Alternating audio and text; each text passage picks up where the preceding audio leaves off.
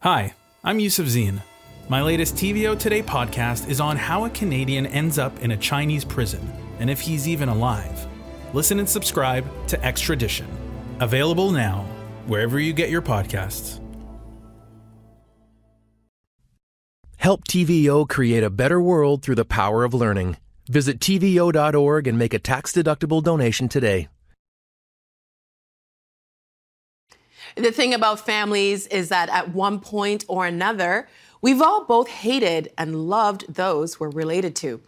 But rarely has it been described as Kelly S. Thompson does in her new memoir, Still, I Cannot Save You.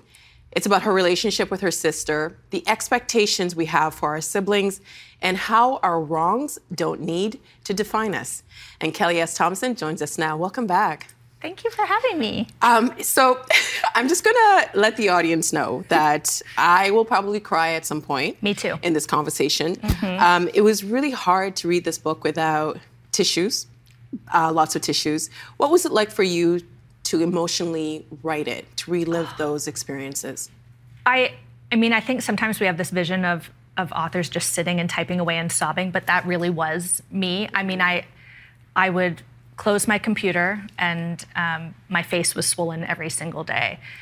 It, I think my family has been sort of wondering why I would want to linger with it so much. Why do you want to write about this? Because it was horrible the first time. Why do you want to linger with it now? Mm-hmm. Um, but I was really determined to find some beauty in it. And I often think about who needs this book, like who's at the other end needing this book. And that motivates me to keep going, even though it's hard. So but your sister wanted you to tell this story. And, she did. And she said to you when she was in hospice that I want you to tell all of it, even the ugliness. Yes. So, what do you think we get? Because I was just saying to you before we started taping that um, sometimes when you read memoirs, it's hard for us to be critical with ourselves, mm-hmm. but you were very hard with yourself. So, what do you think we get uh, from writing about the ugliness? Well, I remember when my sister died, I was really craving a book that would linger in the moments of when the person died or when people behaved poorly, because we have this real tendency to gloss over those moments because conflict is hard and we don't like to sit with it. But I really believe the power of a really good true story is one that looks at those really dark moments. And the requirement is that I'm going to do the same to me and treat myself as a character as I would everyone else in the book or the reader has no reason to trust you. They don't trust that you're telling a true story if you don't also accept the moments where you were flawed. Because realistically, no one's all hero and no one is all failure either. We have all these spaces in between, and that's where I think story lies in the gray. And we go on that journey with you because your perception of your sister changes uh, as you with different life experiences. We have a picture of the two of you, and it is so adorable. Um, can you tell us what your relationship was like with your sister Megan when you were kids? Megan was just everything. Look how cute she was. Is she giving you a headlock? I like to think she's not. She's also weirdly wearing a negligee, which feels somewhat inappropriate, but she loved to play dress up. Megan was the sister that you hungered for. Um, I was chronically shy, did not make friends well.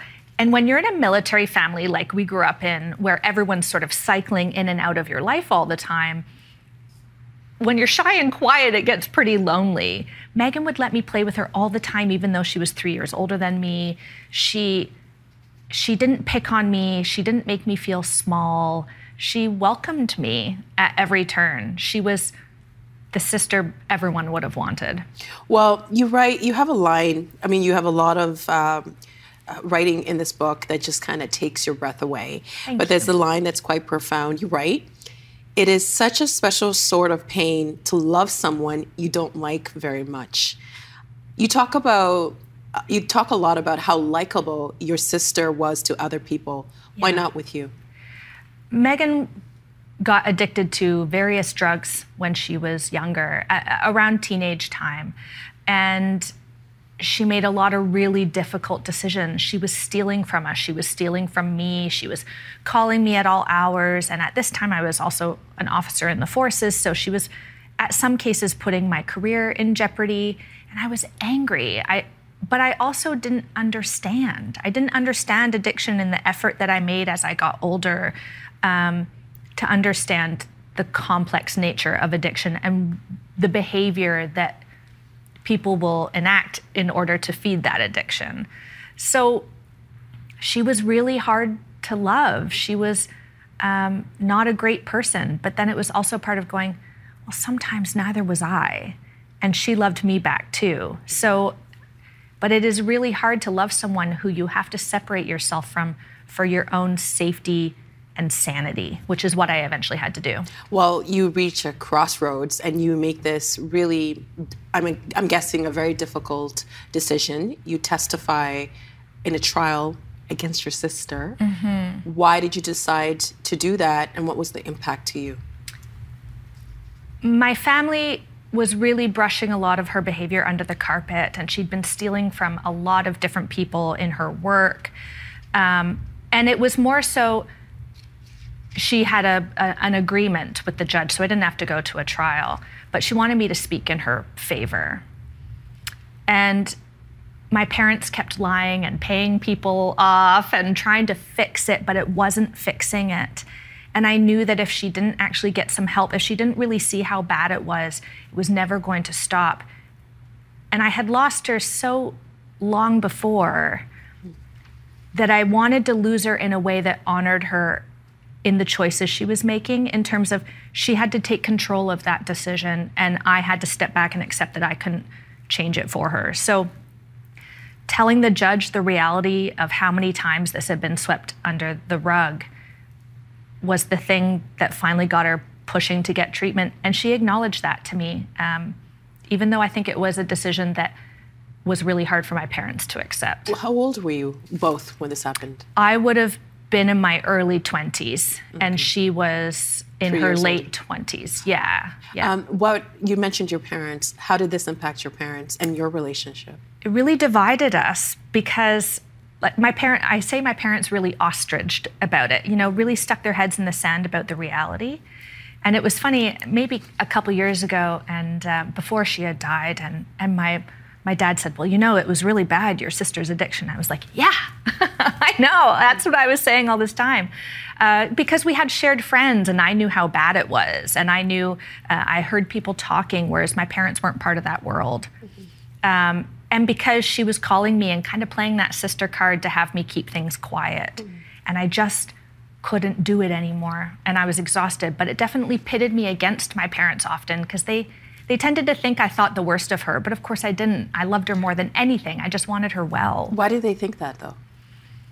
Um, I wonder if it's potentially sometimes because Megan had cancer when she was younger as a baby and they were very close to losing her. Mm. And I think there's a special sort of tenderness for losing, almost losing a child.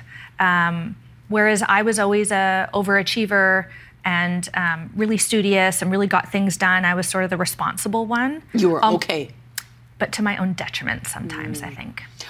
When you think back during that time, what was it about you to make that decision? Because I just keep thinking you were really young. I remember being in my 20s where it's just about self and you had to make a decision that impacted uh, your relationship with your sister, your relationship with your family. And what if it didn't work out? What if she still went down that road of addiction? I had to know that I did what I thought was best for her. And I'm I mean I'm honest in the book too. I wanted to be right. Like I wanted someone I wanted to not be the horrible sister. I wanted to be the one who was really cognizant of what was going on and trying to take a stand to change it. I think if I hadn't spoken to the judge, I always would have wondered, even if she continued on that path, at least I held a firm line in terms of I was going to support groups and I was trying to read all these books and I was going to Al Anon for families, trying to understand how to support her. And I had to recognize supporting my sister had to be from a distance because it was the only way that was safe. Mm-hmm. And continuing to enable her was doing nothing your relationship with your sister changes for the better yeah. after she had uh, her first child. What yeah. happened? I think Megan finally started to recognize there were people outside of her own sphere because she suddenly had this little one that she wanted to give everything to. Mm-hmm. And I had something out of my own sphere because I was in my 20s and we I came together and I ended up seeing her but and seeing my nephew for the first time and going oh this is what it's about. Mm-hmm. It's about family, it's about so much more than us. It's about this next generation, it's about legacy. Uh, it's not all about me and what's making me upset today. And sometimes you have to forgive and move on if the person's making the right reparations, I think. Well, your sister becomes pregnant with her second child, and then probably the worst news ever. What happens next? It might, yeah, it was a pretty impossible day. My sister had been in hospital for quite some time because she had kidney cancer as a child. She had a lot of scar tissue in her abdomen. So she'd been in hospital and they thought the baby was catching on the scar tissue, but it turned out it was a um, massive cancerous tumor, and the baby had been hiding it the whole time. So we found out on, ironically, a day I also found out I couldn't have children. My husband was deployed overseas for a year at the time, and she had the baby quite er- about seven weeks early, I believe, and then found out about the tumor. How soon did you realize that it could be the end? Immediately for me. I think I was one of the very few people who immediately recognized. I mean, you only had to Google the type, it was a sarcoma, which is super rare. Um, you only had to Google it to know. And it was a very strange twilight time in the couple months after, um, because the tumor ruptured and she had to have a bunch of massive surgeries. And then it was like we didn't talk about it. We sort of danced in this weird period of pretending things were fine, even though they really felt like they were crumbling. But you didn't want to push her because it was kind of like pushing her to face a reality she wasn't ready for. Who wants to face a reality? They're leaving behind their two children. And their loved ones. Well, um, you talk about when your sister came with you to pick up your husband at the airport who had been deployed. At one point, you tell each other you love each other, and uh, you write this. For years, I denied her those words, like I wanted her to earn them, as though love was something to earn and I'd always looked down on her for the way she gave love so freely, always willing to risk getting hurt if it meant a chance at a family. That judgment was so foolish in the light of everything we face now. Hard not to read that without crying. I have tissues. Thank goodness. I just Thanks own it. I've been crying all over the city, it feels. Yeah. Um, you know, what did you learn from the way that your sister, in the way that she showed her love? she was just, you know, I judged her for such a long time because I felt she was promiscuous, and I judged that. Um, I judged that she just wanted to be loved so badly, she'd do anything. She would change her personality, she would change who she was. And I would think, these men don't deserve you and how lovely you are. But I was one of those men too, and how I treated her, in that I made it like she had to earn my love back. Whereas really, she just remained being, when she got clean, she went back to being my sister. And she just didn't punish people for their bad behavior. All those years that I said harsh things to her and I was cruel because I was angry, she never held it against me. She just loved freely. And that's a beautiful thing in a world that's quite ugly at the moment. And we don't do that enough.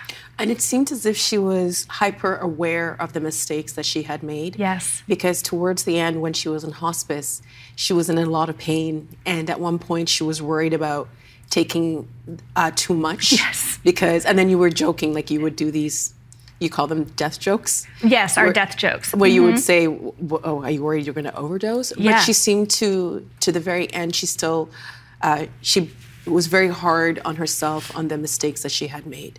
Did you get that sense from her? Less that she was hard on herself, more that she just really owned it mm. and had made such a turnaround that she didn't want to take steps backwards. So she, um,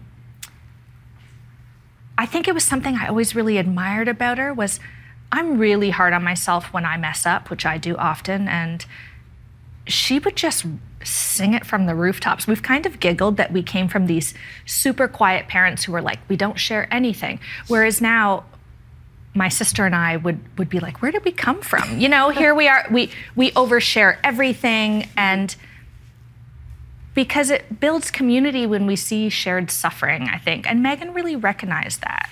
And she wanted um, your whole family to be together, but there was tension with her partner. Yes. I don't need. Uh, you don't have to say. You could say, "Nam, stop." I don't want to talk about this. But after reading the book, I was really worried about your niece and nephew. Um, do you get a chance to see them? Are they still in your life? We see them sometimes. My husband's military, so we live quite far away, mm-hmm. um, and it's harder to see them. My parents are disabled, so my parents can't look after two young children. Um, Megan's mother in law makes a lot of effort for, for us with the children, and we're lucky in that way. But they are thriving, but they do say things sometimes that are sort of a stab to the heart. Like my, what? My nephew told me once, Auntie, you smell just like my mom. Mm. And how do you how do you answer that? Um, just try to keep the memory alive while not making them feel like they have to be beholden to her. She loved them, she gave them the gift of that love, and I have to count on that carrying them through. She loved being a mother. Oh, yeah. And she even left them little um, memories for them to remember her. What yes. did she do? She recorded her voice, friends coordinated it for us. She recorded her voice, just leaving them little messages, and then we put them in Build a Bears. Um, she's written cards to them for up until their 18th birthday, and I have those, so I'm holding on to those. Um, it was kind of sad sometimes at the end, these grasps at legacy that she was attempting. And she kept saying, it just doesn't feel like enough. And so sometimes I think that's why I wrote the book. I just wanted it to be like a fuller legacy that gave a bigger, beautiful picture of what can come from overcoming. Were you able to forgive her for how she behaved when she was younger? Absolutely. But it was harder to forgive some of the decisions as she was as she was dying. Um, I want to read one more quote uh, from when Megan was staying with you and you were settling in to watch a movie together. You write, She lifted the sheets, let me climb in, and I felt heat radiate from her. It was in moments like this where I obsessed about filling the blank space with all the things we'd missed out on. I wanted to share in everything now, but didn't want to spook her into sensing my rising tide of fear that we were running out of time to share these stories. How did you help each other cope with knowing the end was near? I think I was, she said to me that she often would tell me when she was scared because she didn't want to upset my parents. Because how do you cope with losing a child? I tried to really make that space for her to tell me when she was frightened. To, it was like a weird balance between I don't want to cry too much with her because I want to be strong for her, but I don't want her to think I don't care, so I need to cry a little bit. We laughed a lot. We we would have a lot of moments of um, we would do this thing before we would fall asleep because she would get quite anxious, mm-hmm. and we would share little secrets that we'd always kept from one another. Half of them that she thought she was keeping from me, she hadn't at all kept from me, and I already knew about them. But we we just really clung tight. You know, I remember reading this book about when you're in caregiving and how difficult it can be to just embrace that moment because you do you get nervous about losing time but all you can do is be with them. Be with them hold their hand rub her feet. Paint her nails. Paint her nails. Um, i have a lot of grief over the lack of photos from our adulthood together because we don't have any because we were so apart for such a long time. But I think we really made it up to one another. We just treated every day like it's still going to be an experience. Just because you're in a hospice doesn't mean you're not still alive and still here. Um, I remember one night she wanted to sneak down the hallway of the hospice to go get a snack. And I was like, we don't have to sneak. We can just walk down the hallway. But she wanted to tiptoe, like it could have been drugs, but she wanted to tiptoe past the nurses and she was on a lot of drugs to manage lo- the pain. Yes. And we were tiptoeing down the hallway and eating ice cream out of tubs together, like we were having a slumber party. Mm. Well, you mentioned caregiving. Um, you wrote about the staff at the hospice. With your uh, who were taking care of your sister and helping you, and you wrote about how intimate those care roles were and how important they came to be for your sister and your family. Yeah. You also write um, caregiving for the people, caregiving for your sister uh, before she died was a gift. How was it a gift? I'm never going to be a mom. And I often think my sister gave me the gift of being a mother, of teaching me what it was to love something so much bigger than myself that I would never stop giving, even when it almost cracked me in half. I, I was a mother to her in some way, even though she had a, a great mother. And even Um, though you were the little sister, even though I was the little sister. Um, and she even she joked about me about, about that with me once, and because I was at a point where I was holding bags of her vomit and having to wipe her and bathe her. But there was this really beautiful intimacy. What does it say when you've had this? When you have love where you know it's going to be so horrid when they're gone just because they're not there, that's loving well. And she, that's a gift that helped me to move through the grief. when did you lose Megan? She died on August 17th, 2018, after about six weeks in the hospice. And the nurses actually, I just had a fundraiser there with the book. We sold the book there. Um, the nurses, I was filming another show to promote my first book, and it was live. It was the social, it was live. And I show up, and all the nurses were in the audience. And you know, there's that's family that you've made. They've lived this life-altering thing with you, and so it's an it's another part of the gift that if it's going to happen, it's going to be horrible anyways. You have to just embrace the little parts of beauty that have come from it. She was so proud of you. She Yeah. went to one of your lectures and she was just beaming. Yeah. And throughout the book, um, she was writing about how she wouldn't be around for when your first book came out. Yeah. And she also left you notes on her phone to listen to after she passed away. It felt like she was just kind of like, what did that mean for you to be able to hear her voice after she had passed? I had asked her to record something she wanted me to hear in particular. And I was sitting with her, holding her hand, and she just kept telling me over and over that she loved me. And in the audiobook, actually, it's my sister's voice that they've used of her saying that recording when I write about it. Um, and when I'm having a really hard day, I just put it on and I'm reminded she was just my biggest fan. Um, if I would write, I wrote something and it was in Maclean's, and she went around screaming like, "I'm in Maclean's!" and she was so excited. And I, just everything I did, she she worshipped it, and it was almost embarrassing because I didn't feel I deserved it, but she always reminded me that I did. And coming to see me teach that one day was like this culmination of, in some way, it felt like she knew she could go because I was going to be okay. I at least would be okay, and we would work together for us all to be okay. Um, there was a lot of comfort there. Um, I mentioned that she wanted you to write a book about your relationships. Yeah. What do you think she would think of uh, this book? She would love it. She would absolutely love it. She would. Megan was really great because she wouldn't have been upset about the harder moments that I write about. Some of it she got to read, some chapters I had written long before, and she was proud of them. I was writing it while she was actively dying.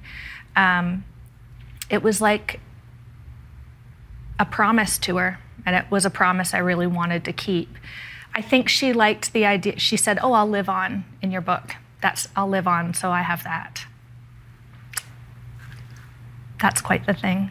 There's a scene in the book when she does pass, and your father, I believe, is on the left side, your mother is on the right, and you're at the at her feet. Yes. And the way you come together to let her know that she's not alone, that she's surrounded with the people that she loves, just, you know, um, congratulations. And I think this Thank book is going to help a lot of people. Thank you so much. And my love to your family, Thank and your you. parents, and your husband.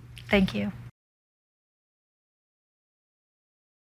The Agenda with Steve Paikin is made possible through generous philanthropic contributions from viewers like you.